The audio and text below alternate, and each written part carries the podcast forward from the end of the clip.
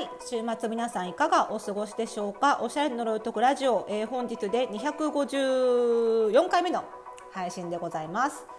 いや最近ねあの実家のお風呂とかトイレとかをリフォームしまして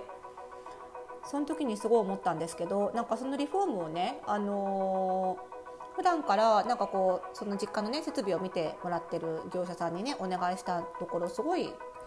あの両親も喜んでまして。でなんかこういうふうにねあのなんだろうな。業種問わずなんかこ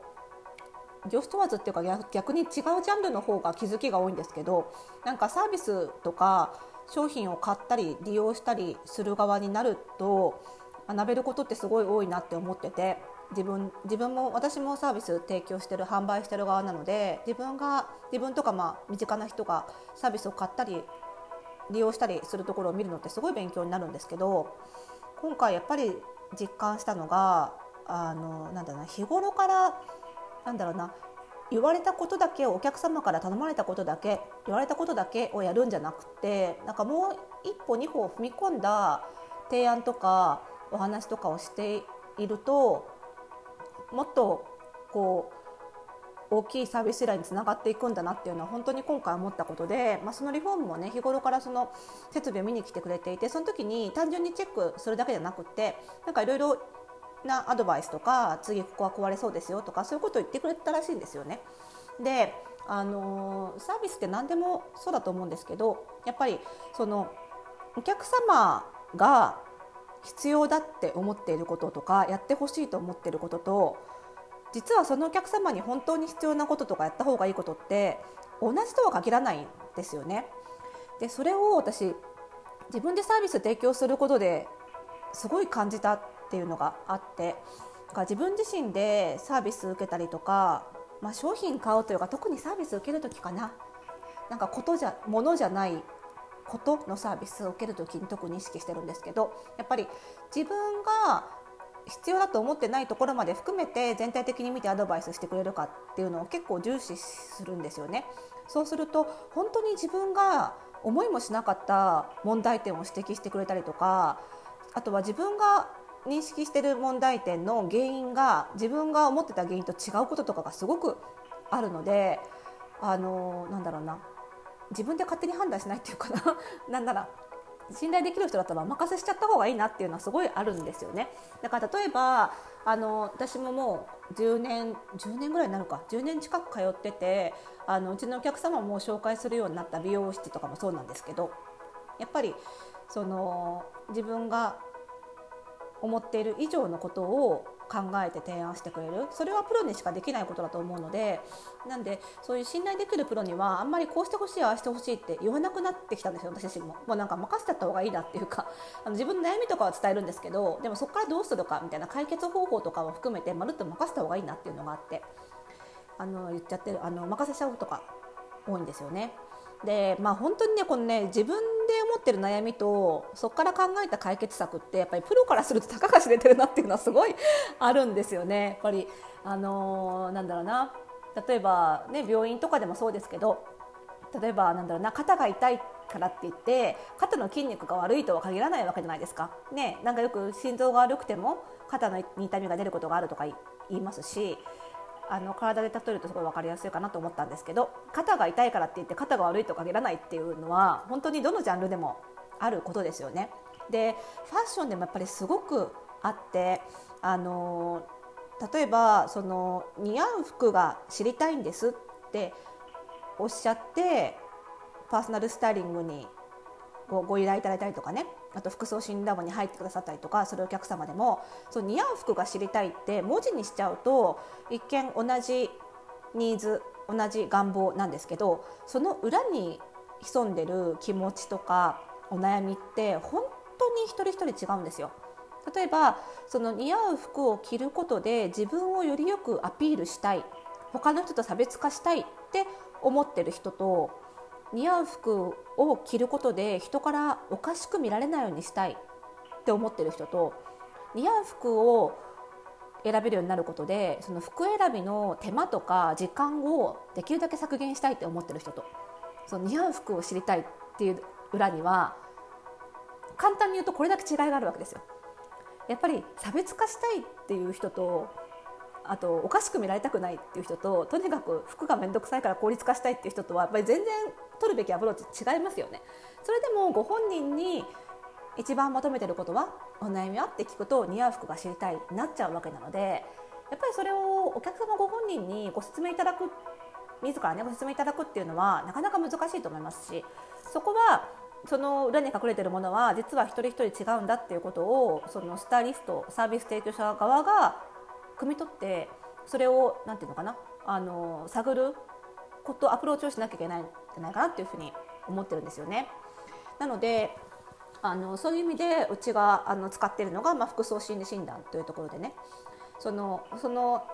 ニーズとかお悩みの裏に隠れてるものを探るのに一から話を聞くことだけで探ろうと思うと膨大な時間かかるわけですよ。でも服装心理診断を受けてもらってその服装服選びとかおしゃれにまつわる関係するその性格傾向を知るだけであおそらくこの辺が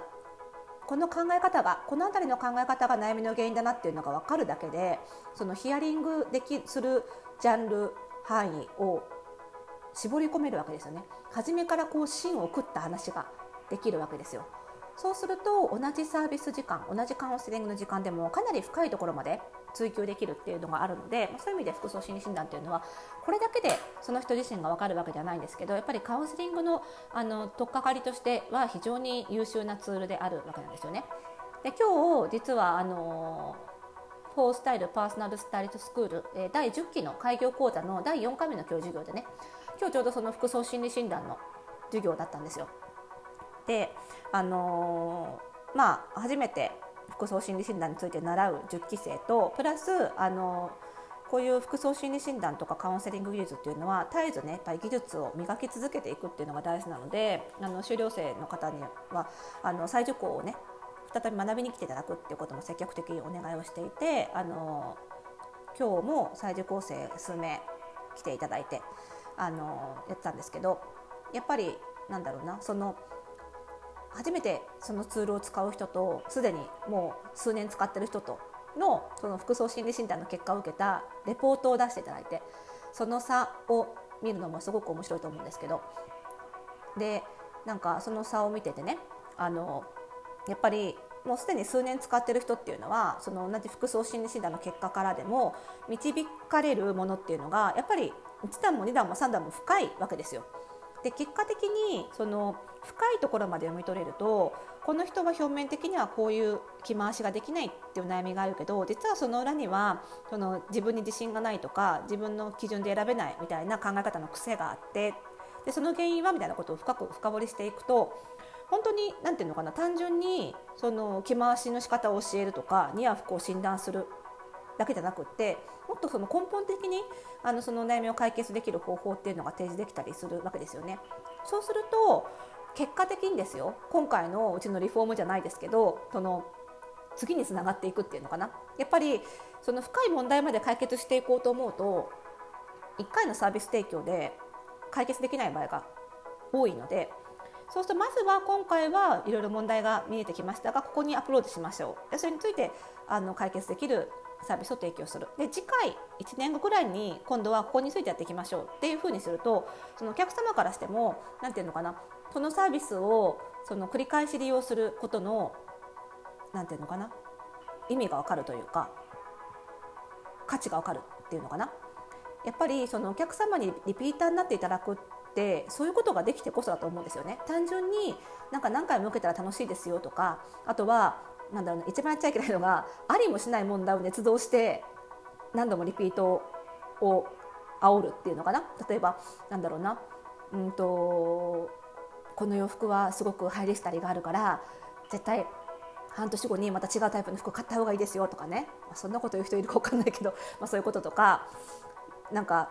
本当にねその人にとってその流行に合ったトレンド的な服を買うのが大事だったらいいんですけどそうでもないのにそうやって煽ってサービスをあの受けさせようとするみたいなのは一番やっちゃいけないことなのでやっぱりリピートをリピートでの利用をお誘いするっていうのはそれなりの価値があってそれがその人のためになると思って信じてやるべきものだと思うんですよね。でそういうふうに思ってお誘いしたお客様はあなんかセールストークされてるなとは思わないと思うんですよ。もちろんいろんな事情であのリピート利用ができないこともあるとは思うんですけどもなんかセールス教えされたなっていう感じにはならないんですよね。やっぱりそれが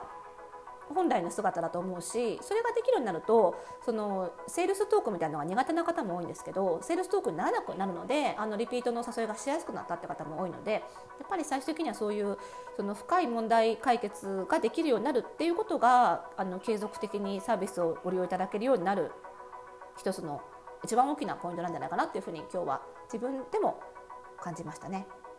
ということでまた次回の配信でお会いしましょう。おやすみなさい。